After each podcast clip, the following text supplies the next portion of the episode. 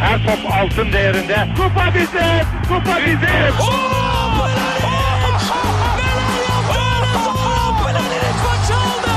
Dengeli de attı. İsabeti de buldu. Magna Fontaine. Zora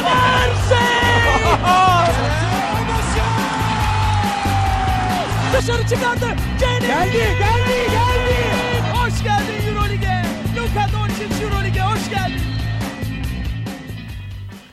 İkili Oyun'un 45. bölümüne hoş geldiniz. Ben Serkan Mutlu. Mikrofon diğer ucunda her zaman olduğu gibi dostlarım Ali Aktin ve Tancan Fümen var. Selamlar beyler. Selamlar. Selam. Çok sıcak bir giriş yapmak istedim. Sımsıcak. Doğum günü kutlu olsun abi. Aa Nice- evet benim doğum günüm. Mutlu yıllar. yıllar. Eyvallah Ali'cim çok sağ ol. İşte çok içtik ya dün gece onunla. Evet evet. Ee, Euroleague programı yapıyoruz. Bir sürü soru var. Ee, onlarla başlayacağız zaten. Soruları okumadan hani bize nereden soru iletebilirsiniz ya da görüş, öneri vesaire onları söyleyeyim. İnternet sitemiz ikilioyun.com. Mail adresimiz selam.ikilioyun.com. Buradan her türlü e, görüş, öneri, istek, talep alabiliyoruz. E, Twitter'da ikili oyun diye varız. SoundCloud'da da aynı şekilde ve yayınlarımız Maçkolik Radyo'dan ve Geek Yapar'dan takip edilebiliyor. Sorular genelde Geek Yapar ekibinden geliyor. Yani izle dinleyicilerinden geliyor diyeyim. Diyerek ilk olarak Monster Gaming'in çok net bir sorusu var. Abi bu sene şampiyon olur mu Fener demiş. olur karşım. Neden olmasın? Ya, olur ya. Niye olmasın? Buna çok şey cevap Yani veremedim. en güçlü 3-4 adaydan biri evet. Ya Euroleague Final Four'unun e, şeyin formatından dolayı şey diyemiyorsun. İşte bu sene kesin Fener şampiyon diyemiyorsun ama hani Final Four ekibi olduğunu çok net gösteriyor böyle bağlayabiliriz sanırım. Ya çok çok büyük bir sakatlık, bir saçmalık olmazsa bence de Final Four garanti gibi şu anda. E, zaten maçı konuşacağız. Monster Gaming bir sorusu da var. Melih Eurobasket'te iyiydi bence. İyi bir rotasyon olur Dixon ile. Vallahi şu son e, Brose maçında bilmiyorum. E, yani şey lig rotasyon için zaten çok önemli Melih ama e, Brose maçında Guduric Melih ikilisinden çok iyi performans alamadı o o alanda diyeyim.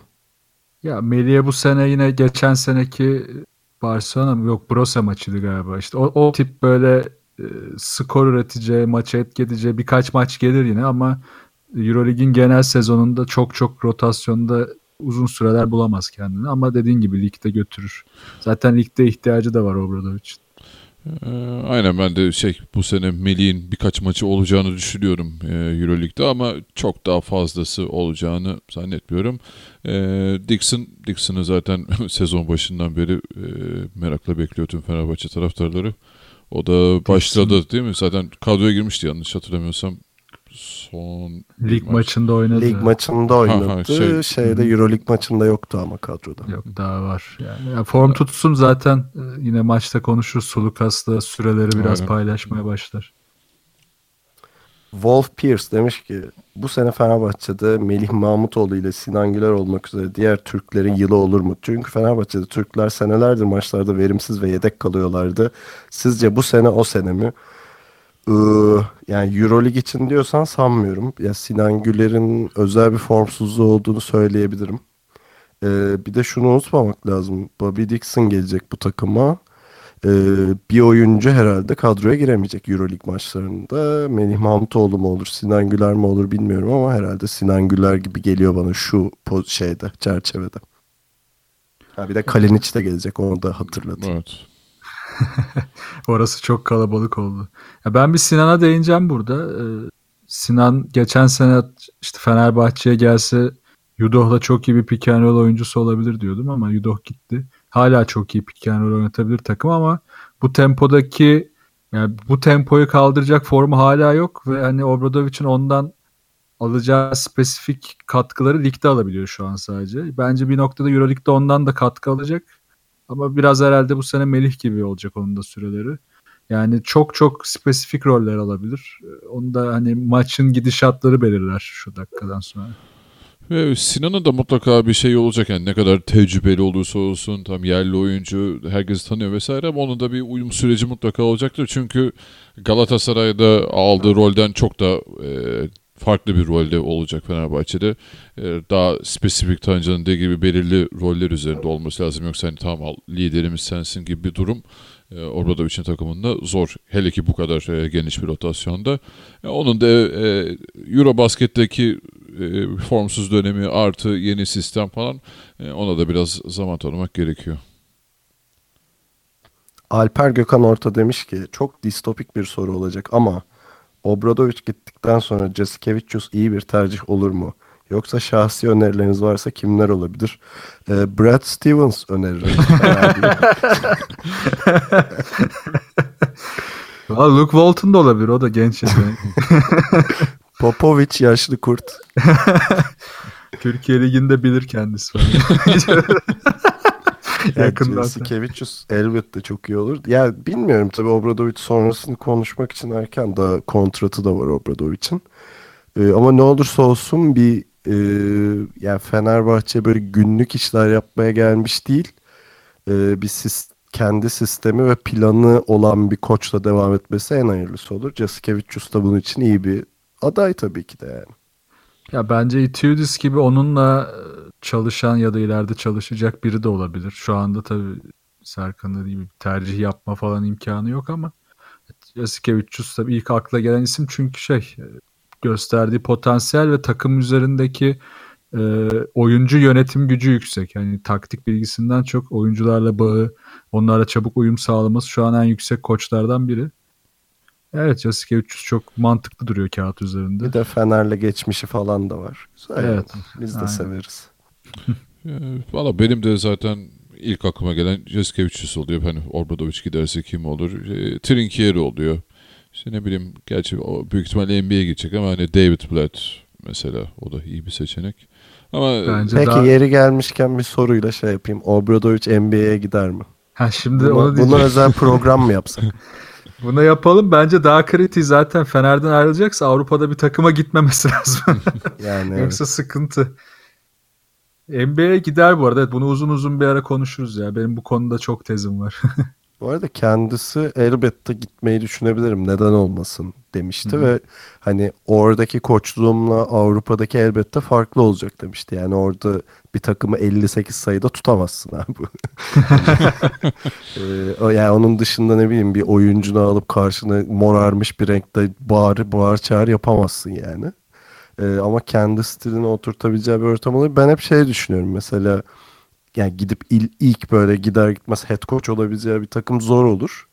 Ama mesela böyle Popovic'le falan takılsa biraz falan. Evet. Messi'nin daha düşünüyorsun. Popovic çok seviyor kendisini. Ee, şey biliyoruz zaten herkes ya zamanda Detroit alıp götürmüştü ona bir gezdirmişti oraları falan. Değil mi Detroit'ti yanlış hatırlamıyorsam. Detroit olması lazım. Ee, bilmiyorum yani ki bilemeyiz öyle bir ajandası var mı hani gitmeyi düşünüyor mu falan ama giderse gerçekten ilgi çekici olacaktır. Ya Fenerleri kızdırmak için söylemiyorum ama umarım gider. Yani ben Obradovic'i NBA'de görmeyi çok isterim gerçekten. Evet ya bu deneyimi yaşamamız lazım. evet. Amerika'nın bunu yaşaması lazım her şeyden Peki Emin Burak Gözmümer. Haftalardır CSK Twitter hesabı Fenerbahçe maçı ile alakalı tweetler atıyor. Neden bu kadar bu maçın heyecanına kapıldılar? Oturmuş bir takım olduklarını düşünürsek Fenerbahçe'nin bu maçtaki şansı nedir? Basketbolun doğrularını uygulayıp maçı mı soğutur yoksa istenilen hücumda akıcı, hızlı basketbol parantez içinde hücumda akıcı bir basketbol mu oynarız demiş. Ee, yani ilk son cevabı çok basit. CSK'nın bir kuyruk acısı var. Geçen sene Fenerbahçe deplasmana gidip bayağı bir de geriden gelerek yenmişti. Bobby Dixon'ın acayip oyunuyla. Ee, ve yani size sözü vermeden söyleyeyim. Bu maçın anahtarı Fenerbahçe için elbette savunma olur. Yani CSK'yı atata girerek Fenerbahçe ya yenebilir evet ama onun yerine durdurup sonra vurmak e, fanatik şeyle bizim stadyum e, en akıllı formül olur herhalde. Zaten önümüzdeki haftanın maçlarını konuşurken değiniriz buna. Valla ben Twitter'la ilgili şunu diyeceğim. Artık bu şeyi de gösteriyor bence. Artık Fenerbahçe'nin de şey olmaya başladı. Yani her takımda bir hikayesi olmaya başladı. Bunlar da bunun göstergesi işte e, finalde şeyle pardon F4'te işte Real Madrid e, CSK falan sürekli işte yendin, yenildin, şampiyonu çaldın falan. E, bunların etkileri de bu tarz şeylerde kendini gösteriyor bence çok güzel, olumlu şeyler. E, Ya bir de defending champion olmak böyle bir şey. Yani. Ha, aynen, tabii. Rakiplerin yani seni konuşuyor. Senin tek yapacağın sen konuşmuyorsun. Gidip yeniyorsun ya da yeniliyorsun. E, Fenerbahçe'nin şu an bu seviyede olması harika bir şey tabii. Ee, Yani Obradoviç de zaten demişti e, bunun bu sene işimiz daha da zor çünkü herkes bize bilinecek demişti ki e, e, bir de yani o gerçekten onun göstergesi bu. E, Fenerbahçe'nin şansı nedir? Dediğim gibi bence e, geçen seneki ikinci maçtan e, çok da farkı olacağını düşünmüyorum. Fenerbahçe mutlaka önce durduracaktır dediğin gibi ki e, Dekolo'nun da Önce formu durduracak sonra vuracak. Özür dinleyenlerden özür diliyorum. e, Dekolo'nun da gerçekten yükselen bir grafiği var bu aralar. E, hafta hafta artan. E, Fenerbahçe'nin savunması da e, aynı derecede giderek artıyor. Bakalım güzel bir maç bizi bekliyor. Rus gazetelerinin başlığı şey, şeyde Rusya'da Fenerbahçe depremi. Böyle önce durdurdular sonra vurdular. bir sonra vurdu. Ee, bayağı bir yorum gelmiş. Okumaya devam ediyorum bu arada. Programda biraz uzun olacak kusura bakmayın. Bu yorumlar bittikten sonra e, Efes ve Fenerbahçe'nin maçlarında konuşacağız merak etmeyin. Enis Akay demiş ki ben sizi SoundCloud'dan bilirim severim. Buraya yani Geek Yapar'a gelip beğenmemi koyar SoundCloud'a dönerim. Eyvallah abi seni görüyoruz bizi çok sevdiğini biz de seni çok seviyoruz. Sevgiler. Ee, Mert Gündüz altyapılarda bu denli bu denli başarılı milli oyuncularımız olmasına rağmen A takım seviyesine gel, gelindiğinde yerel oyuncularımızın yetersizliği hakkında ne düşünüyorsunuz? Program harika ilk bölümden beri takipteyim. Eyvallah Mert. Ee, yabancı kuralına bağlıyorum. Yani Burak Yılmaz'ın bir sürü arkadaşı Adamlık yok abi. Adamlık adamlığın olmaması. Yani Burak Yılmaz'ın arkadaşlarının futbolu erken bırakması. Bunların hepsini Türk menajerler işte biraz az para kazanıyor. O da sıkıntı. Dert bunlar. Tancan bu soruya sen cevap ver abi ciddi olarak. Ee, Abi. Yani altyapılarda gerçekten başarılı milli oyuncular varken A seviyesine gelindiğinde neden yetersiz kalıyorlar? Bence biraz bunun şeyle alakası var tabii. Türkiye Basketbol Ligi'nin sertleşmesi ve tabii ki de Euroleague'de, Eurocup'ta falan oynayan takımların da e, sert takımlarla mücadele etmesi. Bunda bir etken tabii. Ya çok etken var. Zaten bu konuya başlasam 3 saat konuşurum. Çok doluyum yani. Hatta kafamda yıllardır düşündüğüm böyle değişik projeler vesaire de var bu konuyla ilgili. Ama şey hani özetlersem bu sadece birkaç aya olan değil en az 10-15 aya olan bir sorun. Ve bu sorun için daha hala çok somut bir adım atılmış değil. İşte bu sene bir gençler ligi kuruldu. Orada işte altyapıdaki oyuncuların aslında o milli turnuvaların ne kadar işte suni olduğunu gösterecek seviyede daha sert, daha challenge'ın olduğu yani daha fazla e, rekabetin olduğu maçlar yapabilmesi lazım ki A takım seviyesine geldiğinde daha hazır hissetsinler kendini.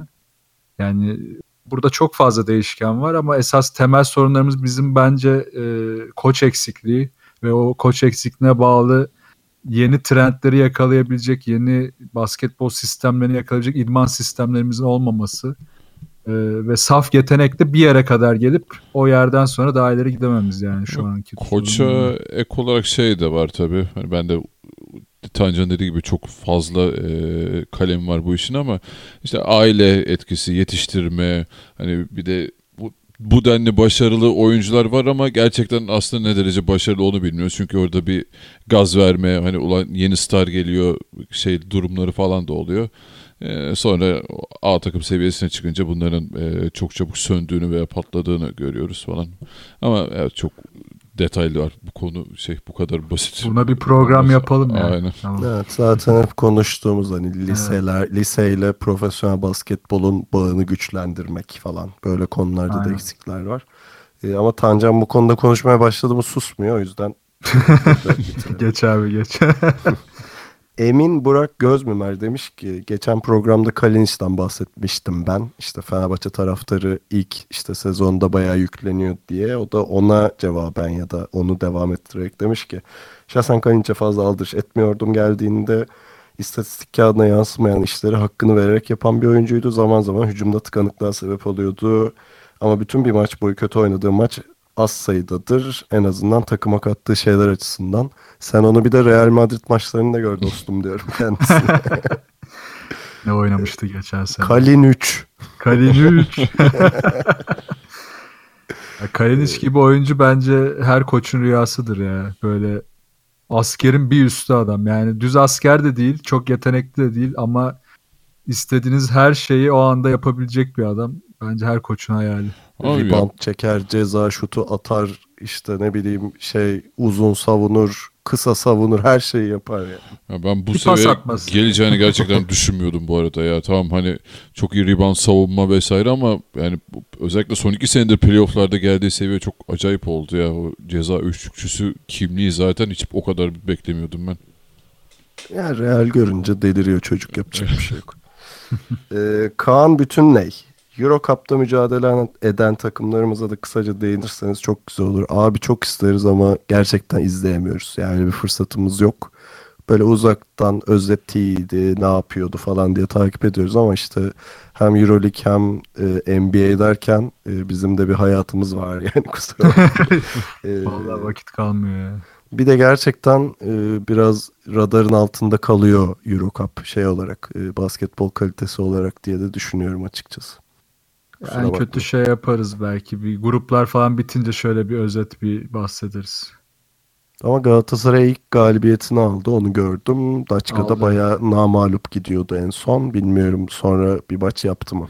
Öyle öyle full gidiyorlar. Ee, Mustafa Yılmaz'ın sorusunu sona bıraktım. Bunu zaten özel olarak konuşmak istiyordum. Fenerbahçe'nin Türk milli oyuncularının milli takım elemelerine gitmeme kararı hakkında ne düşünüyorsunuz? FIBA bu saçmalıktan vazgeçer mi acaba? Oyunlar, oyuncular tepki koymaya devam ederse buyurun. Valla yazın zaten o Euro basket boyunca hem başında hem sonunda boyun yani çok konuştuk bu konuyu. Ee, ben destekliyorum.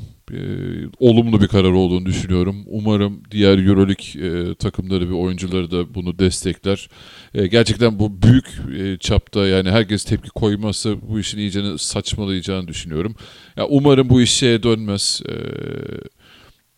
Bak Fener yolladı, vay vatan hainleri, bak Galatasaray yolladı, işte vatansever falan hani kendi içimizde en azından öyle saçma bir tartışmaya dönmez. Döndü abi çok geç. İşte iyi niyetle söylüyorum ama döndü maalesef Twitter'da bunun muhabbeti çok çirkin yani. Ama yani bunun işte vatanseverlikle, milliyetçilikle vesaire hiçbir alakası yok. Bu sporcuların da bir e, programı var. Bir sağlıklarını düşünmesi lazım. E, FIBA'nın çok e, hatalı bir davranışı ve takvimi bu ve ısrarla hani o kavga yüzünden devam ediyorlar bunu. Ama ben oyuncuların e, kararının arkasındayım. Ya burada bence yanlış yere odaklanmamak lazım ya. Buradaki sıkıntı takımların oyuncu yollayıp yollamaması değil. Yani FIBA ile e, işte UREB'in arasındaki anlamsız çekişme. Ya bu çekişme kavgaya döndü. Artık iyice saçmalığa döndü. Yani maç gününe maç koymak bu artık şeydir yani hani bir ultimatom gibi bir şeydir. Yani ya benim dediğimi yapacaksın ya da git buradan. Hani e bunun içinde ne oyuncuyu düşünen var, ne takımların yatırımını düşünen var. Ben açıkçası oyuncu olsam benim takımı yollasa da gitmem. Hani niye bu riski alayım ki? Ben Ki orada zaten bunu ilk diyen Datome oldu. Ee, bu arada şeyi çok net çizelim. Öyle bir oyuncuların kişisel tercihi değil. Fenerbahçe oyuncularını göndermiyor. Bu net Evet. yani. Ama bunu resmi olarak söyleyemiyorsun çünkü ceza alırsın. Evet. Ee, yönetmelikler gereği.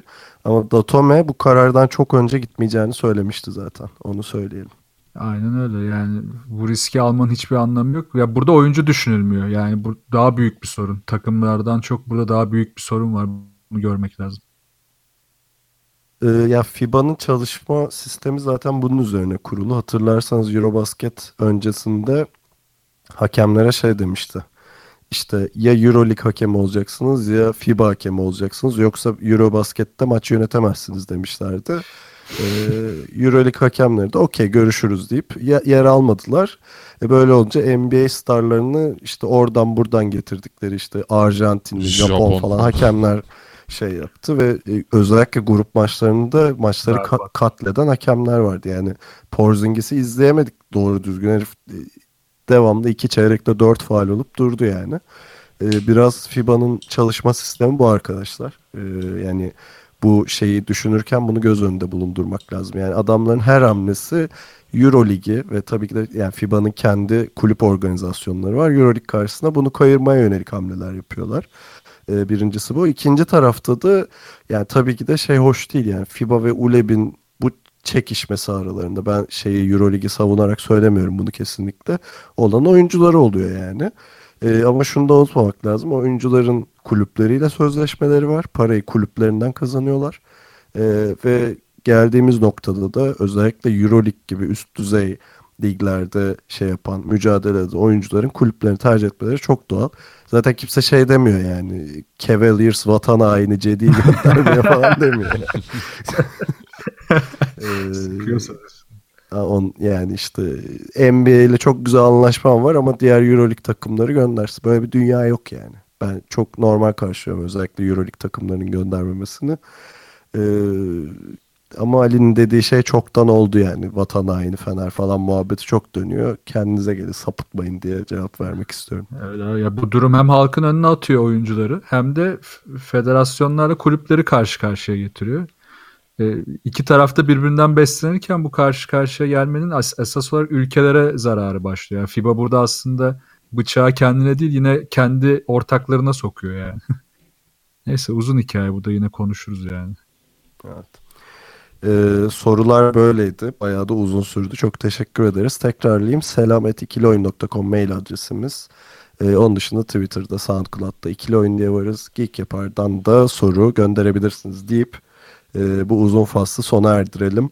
Kısa bir ara verdikten sonra e, 2'de 2 yaptığımız bu Euroleague haftasını konuşacağız. Önce Efes'i ardından Fenerbahçe'yi.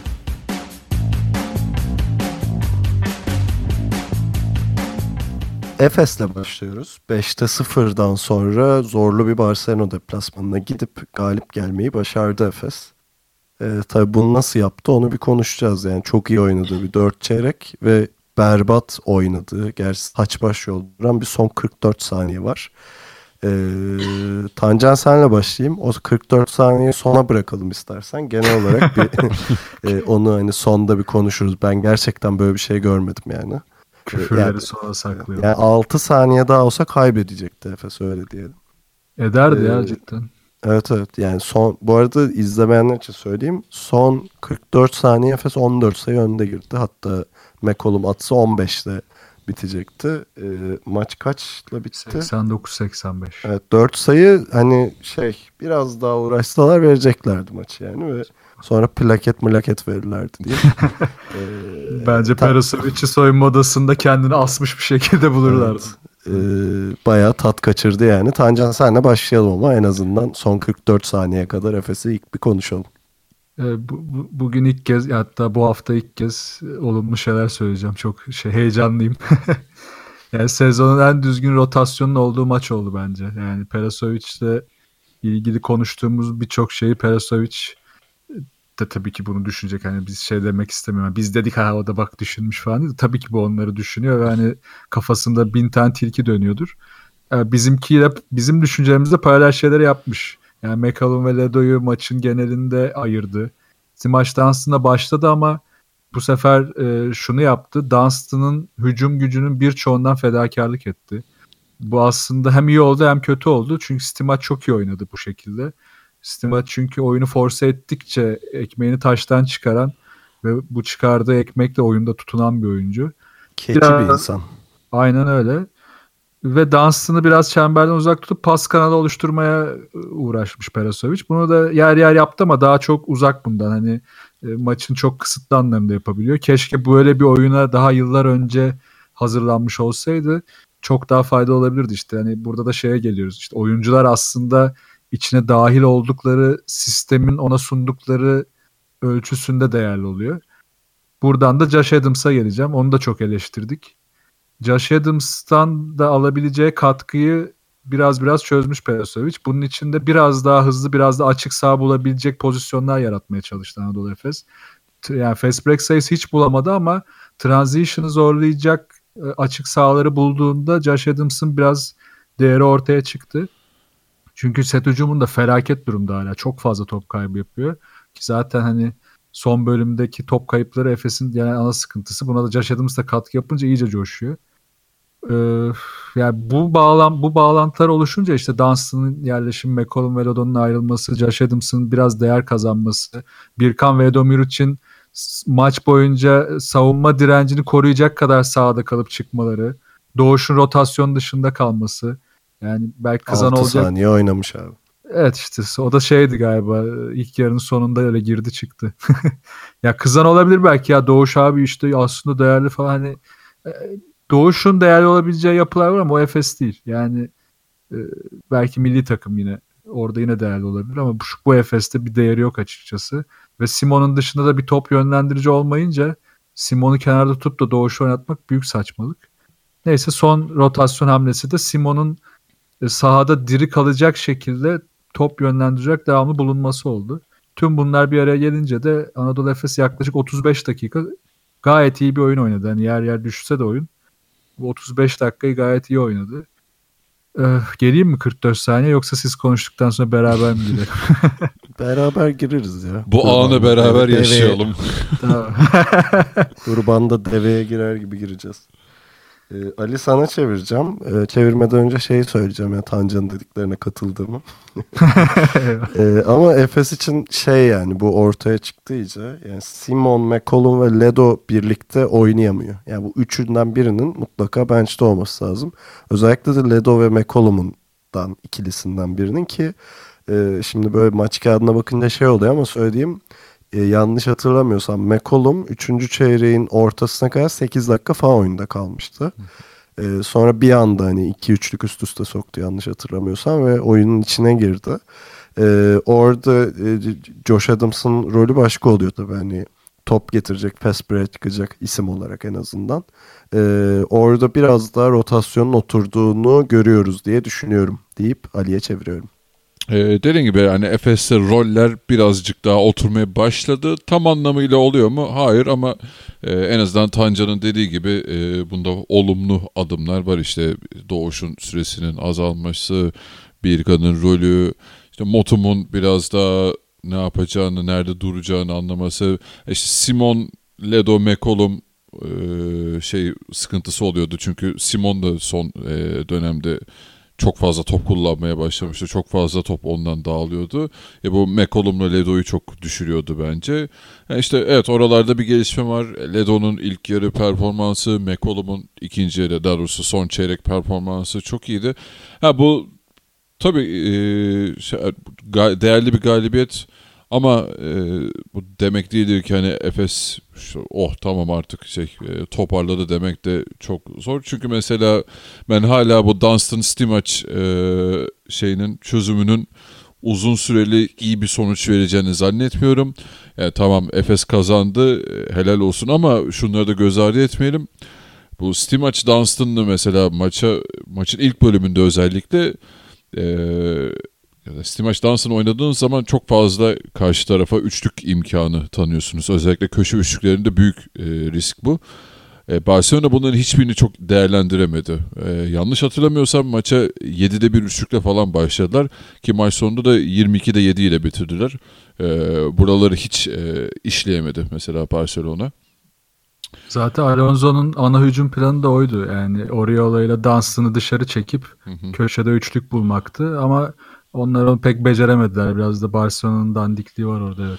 Evet yani Barcelona'nın da tabii e, değinmek gerekiyor bunları konuşurken. Çünkü onlarda da işte mesela Rakim Sanders o da e, hiç rolünü bulamadı daha Barcelona'da. İşte Serafin diğer yandan e, onlar da çok iyi oturdu falan ama e, neyse en azından e, biz Efes konuşuyorsak onlar e, iyi yolda yani um, ama bence Efes'in mutlaka transfer yapması gerekecek. Yani e, Edo Muriç'le falan ben zannetmiyorum bu sezonun rahat bitebileceğini. Böyle top yönlendirici, işte Simon'dan biraz daha yük alacak böyle 3-4 e, e tabii Derek Brown'un Bilmiyorum ne zaman döneceğini hala e, onun mutlaka dönmesi gerekiyor ama e, mutlaka e, bir transfer daha yapması gerektiğini düşünüyorum ben Efes'in. Yani Domuric hala bu takımda ne işin olduğunu kendisi de bilmiyor bence. Yani gerçekten ben bir role oturtamıyorum Domuric'i maalesef. Ee, pek bir katkı da vermedi Eurolig'in başından beri diye düşünüyorum. Ee, ama işte maçtan bir özel olarak bahsetmek lazım. Aramızda konuşurken ben onu Cenk Tosun'a benzettim. Hani o ekmeği taştan çıkarmasından da çok mesela bu senenin başında hep şey düşünüyorduk. Dunstan sonuçta Eurolig'in elit uzunu elit uzunlarından biri. Hani işte maç biraz daha hani second unit olarak kalabilir ya da Dunstan'ın dinlendiği anlarda girebilir falan derken e, şey Efes'e şu anda yıldızına dönmüş durumda. Özellikle böyle çok efor koyması gereken anlarda gerçekten koyup maçı kopartabiliyor ki o son 44 saniye gene ayrı koyarak söylüyorum. Efes'in böyle e, hücumda sayı bulmakta zorlandığı anlarda pota altını gene işlemeye devam etti işte maç e, çok değerli bir oyuncu olmaya devam ediyor Efes için diye düşünüyorum. Ya Muhteşem orada tek sorun bence bu arada hani e, ne dansı ne Stimaç'ın şeyini yani kötü demiyorum kesinlikle ama bence oyun yapısı ve karakter olarak birbirlerinin yoluna çok çıkıyorlar ama. E, hani böyle Yudoh Veseli ikilisi gibi olabilecek bir ikili değil bu. O yüzden ben çok e, uzun dönemde verimli olabileceğini düşünmüyorum. O yüzden dans e, pardon e, Brown'un bir an önce dönmesi şart. Ama işte orada şey yaptı ya o başta dediğim olayı biraz Perasovic yapmış. Ya Dunstan'ın hücum yönden biraz fedakarlık etmiş. Yani Dunstan mesela genelde Steam maç e, uzun ya da e, yüksek ya da alçak posta ilk top alan oyuncu. Dunstan daha dışarıda. Hatta Dunstan geçen Trabzon maçı değil mi? İki tane de üçlük attı ya üst üste. Evet, Bilmiyorum evet. İlk, ilk üçlüğünü attı. Bu maçta da Evet. denedi ama girmedi. Aynen hani bir NBA temposu, NBA idman temposu olsa muhtemelen bu sene üçlük deneyen bir uzuna dönüşürmüş ama Avrupa'da tabii zor yani çok nadir atar yine. Ama onu biraz daha hani orta mesafe şut kullanabilecek ya da işte biraz daha dışarıda top alacak ve pas kanalı olacak şekilde kullanınca Ali'nin dediği sıkıntıyı az da olsa çözebiliyor Efes. Ama evet ne kadar sürdürülebilir göreceğiz. Peki hadi son 44 saniye gelelim Son abi. 44 saniyede o zaman ben istatistiklerle gireyim. Buyur abi. 44 saniyenin skoru 10'a 0. Ve sırf burada e, top kayıplarından yani pardon hemen bakıyorum. 9 sayı turnover'dan gelmiş abi. Yani inanılmaz bir şey. ya. Yani burada bu kadar bu seviyede böyle top kaybı yapmak gerçekten akıl alacak gibi değil. Son çeyreğin tamamında da zaten 11 sayı turnover'dan bulmuşlar. 7 sayı fast break'ten, 7 sayıyı da ikinci şanstan. Yani Anadolu Efes bütün oyunun takibinden de düşmüş. Bütün konsantrasyonunu kaybetmiş. İşte böyle anlarda clutch oyuncuyu arıyor Anadolu Efes. O hala yok. McCollum fiziksel olarak onu çok kaldıramıyor bu seviyede. İşte tam aslında Derek Brown'a ihtiyaç olacak anlar bu anlar. Umarım bir an önce iyileşir. Yoksa çok küfür edeceğiz böyle anlarda. Yani 44 saniye kala 14 sayı önde olduğum maçta 10 saniye kala e, mola almak zorunda kalmak çok acayip bir şey yani. Bu Çok çok. hani böyle just FS things diyesim geliyor buna. Aynen öyle. Perasoy çıldırdı zaten yani. Baya böyle rengi değişti. Ama herkesin tadı kaçtı ya. Spikerin falan da yani. Baya böyle şey yenilmiş gibi hissediyordum ben maçtan sonra. Abi ben maçı canlı izleyemedim. Sonradan tüm maçı full tekrarını izledim. Efes'in kazandığını biliyordum. Son 40 saniye asiktir maç gidiyor dedim. Yani o derece heyecanlandım yani. o psikolojiye girdim gerçekten. Ay tekrarında yapmayın beyler. Yine mi ya? Yine mi? çok iyiymiş. ya zaten şey İngilizce spiker de çok iyiydi ya. Orada o, o bile şoka girdi böyle Euroleague spikeri.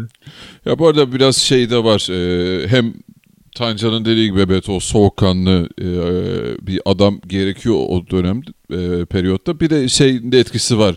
Abi Efes gerçekten çok yeni bir takım yani. Geçen seneden kalan bir işte şey var elinde. Dansın var. Brown da yok. E, hani o kazanma alışkanlığı, maç sonu oynama falan bunlar e, zamanla gelebilecek şeyler. E, Efes'te gerçekten bu yok şu an. E, o yüzden ben onun da etkisinin olduğunu düşünüyorum. Ben bir istatistik daha sıkıştırayım araya uzatacağım ama çok az. Ee, Asist turnover oranı genelde takımın verimliliğini gösteren iyi bir istatistiktir. Asist turnover ratio diye geçer. Yani Euroleague'in sitesinden de görebilirsiniz. Bu oranda bu istatistikte Anadolu Efes sondan üçüncü. yani bu aslında bütün bu maçın ve şu ana kadarki sezonun özeti. Ee, Anadolu Efes'in bir an önce bu geçiş hücumlarındaki top paylaşımı en azından oradaki asist gücünü arttırıp bu top kayıplarını kısması şart. Eyvallah. ee, şimdi önümüzdeki hafta çift maç haftası.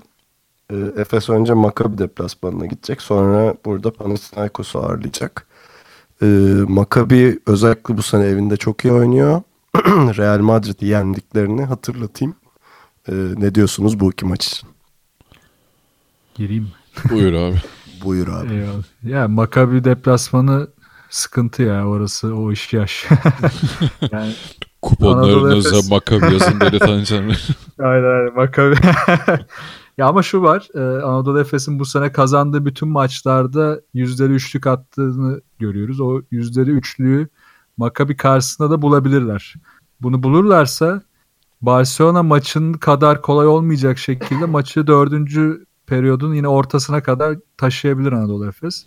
İşte yine ondan sonra da bu top kayıpları ve Maccabi'nin hücum silahlarını ne kadar durdurabileceği konusu girecek devreye.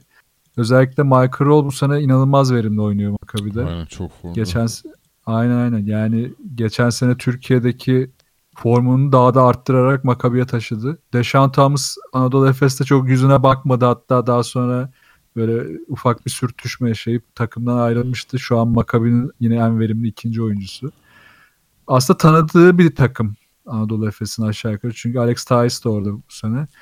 Ee, eğer Perasovic doğru önlemler alıp istediği savunmayı yaptırabilirse oyuncularına ki en kritiği bu. Onun istemesi yetmiyor.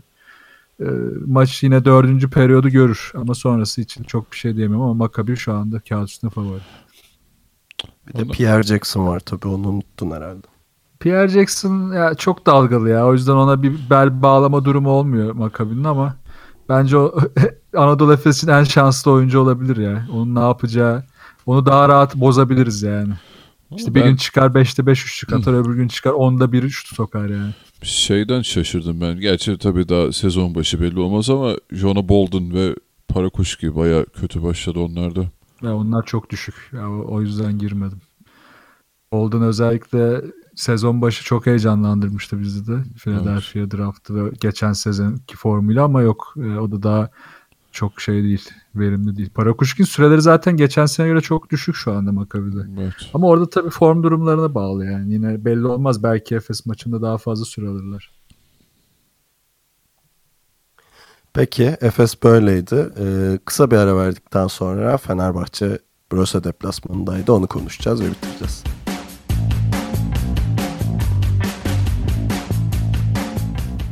Fenerbahçe ile devam ediyoruz. Bamberg deplasmanının da gene sezonun en iyi oyunlarından biri. Hatta hani son 2-3 yıldaki en iyi Fenerbahçelerden birini izlediğimiz bir maç oldu. Ee, Ali senle başlayacağım. Nasıl gördün Fenerbahçe'yi ve özellikle savunmasını diye sorayım. Abi ya 57 sayı ne lan artık? Ne oluyoruz yani? Daha nereye kadar tutacaksınız yani? Çok şey acayip bir savunma maçıydı yani gerçekten inanılmaz. Yani istatistiklere bakıyorum. Yani Brose sadece 3 kere çizgiye gitti ya. Çok çok ilginç yani. Ee, tam hani sert savunma var kitliyorsun ama yani o savunmaları yani o faulleri bile şey e, atış halinde yapmamak falan yani bilmiyorum artık nasıl yorumlayacağımı şaşırdım. Yani şey tabii eee, şey çok iddialı olur hani Fenerbahçe geçen senenin de üzerine çıkacak demek eee, iddialı olur ama eee, yani farklı şekillerde, farklı eee, modellerde daha üst seviyeyi görecek gibi Fenerbahçe bence. Yani işte Wanamaker'ın getirdiği çeşitlilik, Datome'nin bu seneki performansı, ee, biraz daha limitli olsa da hani Sulukas'ın eline çok bakmadan onu daha ek- efektif kullanma. E işte 4 numarada Melli'nin getirdiği alternatifler ee, yani çok şey e, nasıl diyeyim keyifli savunmada boğucu bir şey tam oturamadı bir türlü Ee, Jason Thompson hani ne reboundda ne kendini tam anlamıyla oyuna vermede ya bilmiyorum artık e, birkaç hafta sonra acaba şey noktasına gelir miyiz? Ulan hani, tamam şimdi alışmasını bekliyoruz ama ulan olacak mı olmayacak mı acaba noktasına gelir mi diye e, düşünmeye başladım ben şimdiden ama bakalım tabii e, Obradovic'den şey umut kesilmez hani ne çıkaracağı belli olmuyor. Bir bakarsın Çıkmadık candan. he, bakarsın bütün sene oynamaz playofflarda bir anda coşar falan. Yani bekliyoruz hala ama Fenerbahçe ya benim beklentilerimin çok üzerine çıktı şimdiden. Şeyi de söyleyelim şimdi. 7 57 sayı var Fenerbahçe'nin ama böyle fişi çektiğinde yani dördüncü çeyreğin son 2 dakikası civarı e, Bamberg 48 sayıdaydı. Yani e, o ara 9 sayı atmayı başardılar. İşte bir üçlükleri girdi falan. Bamberg'in genel olarak çok kötü attığı bir güne de denk geldi. Onu da söylemek lazım. Birkaç boş atış kaçırdılar ama Fenerbahçe'nin savunma performansı inanılmaz. Evet. E, hücumda da gerçekten çok akıcı oynadığı bölümler vardı. Özel yani şeyi ayrı tutuyorum. Sulukas'ın elinde patlayan 2-3 top oldu. Biraz da şanssız bir şekilde işte son 3 saniye kala kaldırıp attı. Ama işte ne paslar vesairelerle dolu acayip bir resital gibi bir maç oldu. Bir şey daha söyleyip e, Tancan'ı çevireceğim sözü. E, bu sene Fenerbahçe'nin e, rebound sorunundan çok bahsetmiştik.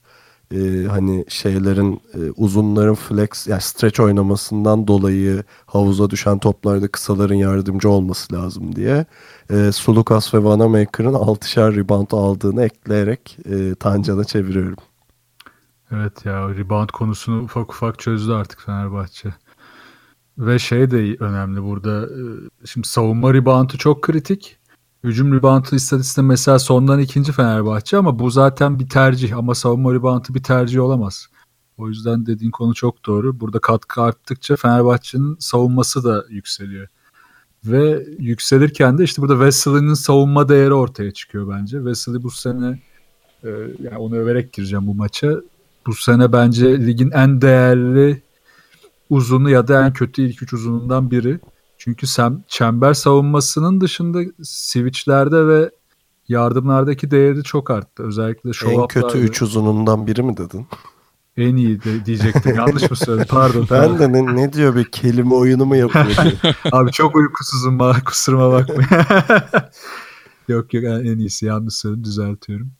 Ee, özellikle show-up'larda. Geçen seneyi hatırlayın hani o show-up'lara ne kadar çok faal yapıyordu. Bu sene onları Jason Thompson yapıyor. Wesley de tam tersine çok iyi yapıyor. Ve bütün oynanabilecek pick and daha başlamadan söndürüyor.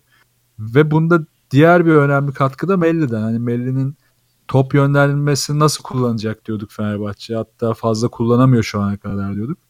Bu da şöyle kullanılmaya başlandı. Özellikle early offense'te ya da daha böyle setin daha başlarında çok hızlı pick and roll'ler üzerinden özellikle Wesley devrildiğinde Melli bu pasları çok iyi görüyor. Çünkü Wesley biraz anlamış. Yani nereye devrilir, çemberin neresine top alırsa etkili olur. Ya da hangi mesafede artık şut atabiliyor. Bunları aşağı yukarı çözdüğü için Melli, Melli'nin de değeri ortaya çıkmaya başlıyor ve bu pasları Wesley'e çok doğru yerlerde atıyor. Buradan çok sayı ürettiler. Buna bir de Vanamaker dahil olunca daha da iyi oluyor. İşte e, yani sulukassız dönemler bence bu yüzden Fenerbahçe'de çok daha hızlı oynuyor. Çünkü Vanamaker çok topu elinde tutan bir imajı olsa da bu pozisyonlarda topu çok hızlı çevirebiliyor. Sulukas kadar tutmuyor elinde. Ee, buradan da şeye geçeceğim. Hani savunmasını zaten çok övüyoruz Fenerbahçe'nin ama bu sene çok ilginç istatistikler var. Ligin en yüksek yüzdeli üçlük atan takımı şu anda Fenerbahçe. Ligin en yüksek yüzdeli e, ikilik atan takımı da Fenerbahçe. Ligin e, en iyi asist turnover, turnover rateosuna sahip 5. takım da Fenerbahçe. Yani İyi, bu maçı 21 asist 7 top kaybıyla tamamladığını ekleyecektim ben de. Çok çok iyi. Yani zaten her maçı böyle oynarsan kaybetmezsin yani. Yani şu an inanılmaz. E, Evet aynen kaybetmen imkanı yok bu yüzlerle sokarsan. Ve daha da önemlisi bu şutların %90'ı zorlama değil. Hepsi sabır içinde. Doğru Ve bu atışlar. sabır da hani, evet doğru atışlar. Ve daha da güzeli hani işte e, genelde Obradovic'te şöyle bir yanılgı var. İşte Obradovic setleri üzerine çok düşünüyor ve işte çok kontrol ediyor gibi bir yanılgı var. Hiç de öyle değil. Çok fazla savunma iyi olduğu sürece hücuma çok fazla izin veriyor ve early offense'te şut bulan bir Vanamaker var bu takımda. Datome var. Datome en skorer sezonunu oynuyor. Ve buna Skorer izin- bir isim değil Datore. Datome. Aslında çok değil. Olduğu kadar işte artık. da. Hiç beş atıyor. yani. Boş bulunca işte zaten birinde sonda soktu zaten o kadar da. yani değerli olan bu. Demek istediğimi anlatabilmiştim. Hani e, çok kaotik ya da çok böyle strict olaylar içinde değil. Çok daha hızlı, çok daha akıcı oyunlar içinde bunu yapıyor. Obradovic'in değeri de burada ortaya çıkıyor. Yani her türlü şarta gelişmeye takımını uyum sağlama gücünü arttırıyor Obradovic. Yani Fenerbahçe şu an çok e, üst bir seviyeye gelmiş durumda. Ve a, bunu 7 maçta yaptı. Bir sonraki 7 maçta ne olacak çok merak ediyorum şu anda. Eğer bu sürdürülürse ve bunun içine Dixon, Kalinic adapte olur. Daha süre alan oyuncular da e, bu sistemi kavrayıp e, katkı vermeye başlarsa Fenerbahçe çok iyi bir savunma takımının yanına skorer kimliğini de ekleyecek. Yani 80-90 sayıları bulduğu maçları daha çok görebiliriz. Ee, Nunnally'yi de ekleyelim burada. Nunnally hem ligde hem Euro Lig'de hani clutch bir adama dönüşmesi çok değerli. Belki Evet. mesela şey anlamında savunma anlamında geçtiğimiz sene kısa savunurken çok daha verim alıyordu Fenerbahçe de. Ee, şu an böyle şeyin e, asist üzerinden üçlükleri inanılmaz. Bu %100 üçlükte oynadı zaten. İkinci Ee, beşin skoreri ya şu anda direkt. Evet. Şeyi de ekleyeyim. E, Veseli zaten söyledik. E, orta mesafede mahvediyor yani. Fadeaway falan atmaya başladı. Çok tehlikeli bir adama dönüştü yani. E, %70 field, field goal'u var. E, onda 7 ile oynamış. Yani e, Fenerbahçe çok e, hani bunun üzerine de koyarak gidecekse eğer ki Fenerbahçe hep böyledir bilirsiniz. E, şey yani dominasyona dönüşebilir yani Euroleague Fenerbahçe için. E, bu da yani övgü dozunu kaçırmak istemiyorum ama Fenerbahçe taraftarlarına iyi haber olsun diyeyim yani. Ya Evet. bir de şu çok iyi. Fenerbahçe'nin ilk beşinin kurgusunda 5 oyuncu da hem sırtı dönük oynayabiliyor hem yüzünü dönebiliyor. Şimdi bu geçen sene Wesley bu kadar yüzünü dönemiyordu. Şimdi bu bu hale gelince tehlike seviyesi bir anda 2'ye 3'e katlandı. Ve savunma gücünde de Fenerbahçe'nin bu durumun şöyle bir katkısı var. Oyunu iki türlü oynayabilince oyuncular savunmada savunduğu oyuncunun topa göre hangi hamleyi ne zaman yapacağını tahmin yeteneğini arttırabiliyor. Aslında bu savunma için çok kritik de işte anticipation dediğimiz olay. Savunmaya aslında çok yakında durmadan doğru alanları savunarak çok fazla top çalabiliyor Fenerbahçe. Bu da Brose'yi bayağı mahvetti bu maçta. Ben sadece şey diyeceğim ya Veseli Serkan'ın söylediğine Veseli geçen senelerde de böyle hani sezon başında işte fadeaway'ler uzaktan şutlar falan bunları bize göstermişti. Hani tadımlık vermişti sadece. Sezon içerisinde biraz kaybolup gidiyordu onlar sonradan unutuyordu. Umarım bu sene e, daha başka bir seviyeye getir onları. E çünkü şu da var e, Veseli gerçekten çok başka oynuyor bu sene. Hani o geçen sene e, çok şikayet ettiğimiz yönlerinin hiçbirini görmüyorsun. E, Yudoh gittikten sonra hani resmen Obradovic'le oturup tamam abi o iş bende demiş gibi. Hani ben toparlayacağım oraları full konsantreyim e, demiş gibi oynuyor. E, geçen hafta söylemiştim ama tekrar hatırlatayım onu da. Yani Nunnally'nin şu geçirdiği değişim bence çok e, takdir edilecek e, bir değişim. Yani bu kadar topu elinde isteyen bir oyuncudan e, takımının ana skoreriyken böyle bir e, second unit'te hani çok önemli bir parça olması, skorer olması e, yani işte o da işte gerçekten bir Obradovic e, şeyi diyelim, etkisi diyelim. Fenerbahçe'nin Clay Thompson'ı diyelim mi ya Nanılı'ya? Ee, düşük bütçeli Clay Thompson. evet, Fakir Clay Thompson. öyle gerçekten yani. Ee, son olarak Vanamaker'la şey yapalım. Ee, bitirmeye yakın. Vanamaker e, İsmail Şenol da söyledi maçı sunarken. E, topsuz oynamaya çok alıştı yani. e, şey meselesini geçti zaten falan. Bu takımın lideri top kimde olacak falan. Hani gerçekten umurumda değil çünkü takımı. Yani ben savunmayı iyi yapayım ve hızlı hücuma çıkayım. Orada Vanamaker, Sulukas hiç önemli değil yani kimin yönlendirdi ama Vanamaker özellikle set hücumlarında e, topsuz oynamaya çok alıştı. E, ve bakıyorum e, 13 sayısının 9'unu üçlüklerden 4'ünde faal atışlarından bulmuş. E, bu bir şey if- ifade ediyor herhalde Fenerbahçe için. Pikleri çok hızlı oynayınca zaten onun da kafası rahatlıyor. Çünkü şeyi hissediyor. Yani Vanamaker tipi biraz daha Amerika'da işte daha temassız oynamaya alışmış. Buraya gelince fazla teması görünce ona uyum sağlarken zorluk yaşayan ama bir şekilde uyum sağlayan oyuncular tekrar rahatlığı hissedince çok mutlu oluyorlar. Yani şu anda Vanamaker'da biraz öyle. Yani çembere çok rahat atak edebiliyor ve çok rahat faal edebiliyor. Bunun da rahatlığının farkında. E zaten faal aldığı sürece Vanamaker'dan iyisi yok. Fenerbahçe için de gayet iyi bir şey bu. ya ben sadece Vanamaker ilk açıklandığında Fenerbahçe için bir acaba DNA uyuşmazlığı olur mu diye düşünmüştüm. Ee, yani sezonun ilk birkaç maçında da bir acaba dedirtti ama yani şeyin noktasında Fenerbahçe hani takım planlaması, o kimya, sinerji e, yaratma konusunda ne kadar başarılı olduğunu ve Vanamaker'ı sadece hani boşta kaldı alalım şeklinde almadığını ne, e, çok net gösteriyor bence. E, yani maç içerisinde son 2-3 haftadır özellikle Vanamaker'ın da ne kadar mutlu olduğunu, ne kadar konsantre olduğunu, işte bu Sulukas'la arasındaki paslaşmalardan ne kadar zevk aldığını çok net göstermeye başladı. Ee, o yüzden yani Fenerbahçe'de geçen sene olmayan e, şeyleri bu sene masaya Vanamaker getirdi.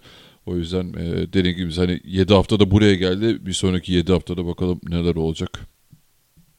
Peki hemen bir sonraki haftayı konuşalım. Ee, Fenerbahçe e, sağlam bir viraja giriyor çift haft çift maçlı haftada. Önce Olympiakos'u ağırlayacak, sonra CSK deplasmanına gidecek. Ee, yani şey geçtiğimiz sene iki Final Four takımı ve finalde karşılaştı. Olympiakos'la oynayacak. Ee, ne diyorsunuz bu iki maç için? Özellikle CSK deplasmanı enteresan olacaktır. Çünkü CSK yayının başında da söylemiştik. Fener'e biraz bileniyor haklı olarak. Ya gerçi her takım bileniyor şampiyona karşı oynadığı için ama e, Tancan senle başlayayım. Ya, Olympiakos maçı tabii CSK'ya kıyaslanınca daha rahat olacaktır diye düşünüyorum ben Fenerbahçe açısından. Ya, tabii ki yine öyle güle oynaya gitmez ama Olympiakos'un bu seneki formunun ben Fenerbahçe'ye yeteceğini düşünmüyorum şu haliyle. Spanulis de hala yok sanırım. Evet, hala yok. Olacak mı bilmiyorum bu maçta ama. Evet daha kesin değildi. Ben de bakmadım bilmiyorum açıkçası. Ama CSK'ya gelirsem o gerçekten ilginç bir maç olacak. Yani CSK maçı özellikle Clyburn'u geçen sene izlerken ki bu sene CSK'da özellikle CSK'nın oyun yapısını değiştiren ana oyuncu. Daha hızlı oynatan e, Rodriguez'le beraber daha akıcı, daha fazla transition yakalayan bir takım oldular bu iki oyuncuyla.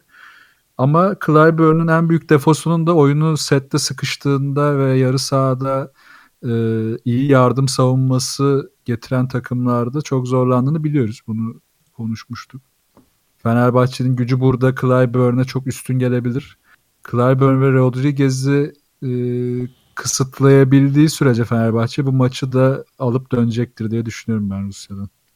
Valla şeyin de etkisi mutlaka olacaktır ama Fenerbahçe yani önce çok zorlu bir Olympiakos maçından sonra bir de işte Moskova'ya seyahat edip orada deplasmanda oynayacak. Ee, ya bilmiyorum şimdiden bir şey söylemek zor. Gerçekten yani Dekolo'nun da çok e, artan bir performansı var.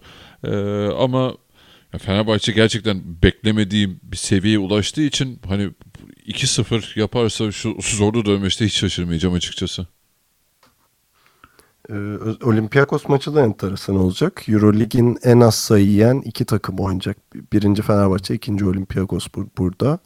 Ee, ama ben de sanmıyorum ki yani Olympiakos'un şu anki seviyesi Fenerbahçe seviyesinde değil diye düşünüyorum. Bir de İstanbul'da olması dolayısıyla. Ee, ama CSK maçı hani e, bilmiyorum Dixon oynayacak mı ama öyle kılaç anlara kalırsa Nanoli'nin eline bakabilir Fenerbahçe. Ee, ama Dixon oynayacaksa da Dixon CSK'yı seviyor bunu biliyoruz. Yani. Bayılıyor. Hobisi yani Itudis.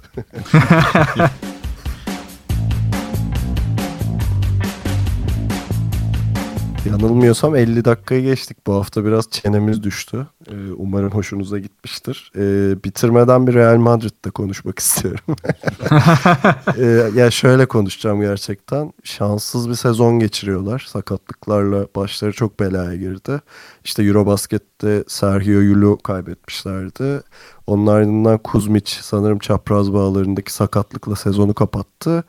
E, ikinci uzunu Ayon'da e, omzundaki sanırım bir sakatlıkla 3-4 ay sahalardan uzak kalacakmış. e, hemen bir transfer yapmaları gerekti ve Walter Tavares'i aldılar. E, en son Cleveland'daydı. Doğru mu hatırlıyorum? Atlanta'da mıydı? Vallahi hatırlayamadım. ben. Cleveland diye biliyorum e, ben de. Cleveland tamam. E, 2.20'lik bir dev kendisi. E, merak ediyorum ama Real Madrid'in zaten e, Maccabi deplasmanda kaybetmesinin temel sebeplerinden biri de buydu açıkçası. E, deyip böyle bir şey geçeyim. e, not geçeyim. E, ekleyeceğiniz bir şey yoksa da kapatacağım. Yok. Yok abi. İyi. Sağ olun bizi takip ettiğiniz Görüşürüz. Ee, e, NBA programımız ya çarşamba ya perşembe olacak durumumuza göre. Çarşambaya yetiştirmeye çalışacağız onu söyleyeyim. Ee, hemen de linklerimizi vereyim. Web sitemizi biliyorsunuz artık ikiloyun.com. Mail adresimiz değişmedi. Selam et ikiloyun.com. Bu programın başında gördüğünüz gibi her yorumu okumaya ya da cevap vermeye gayret ediyoruz. Ee, Twitter'da ve SoundCloud'da ikili oyun diye varız. Maç, Maç Kolik Radyo ve Geek Yapar'dan da programlarımız takip edilebiliyor.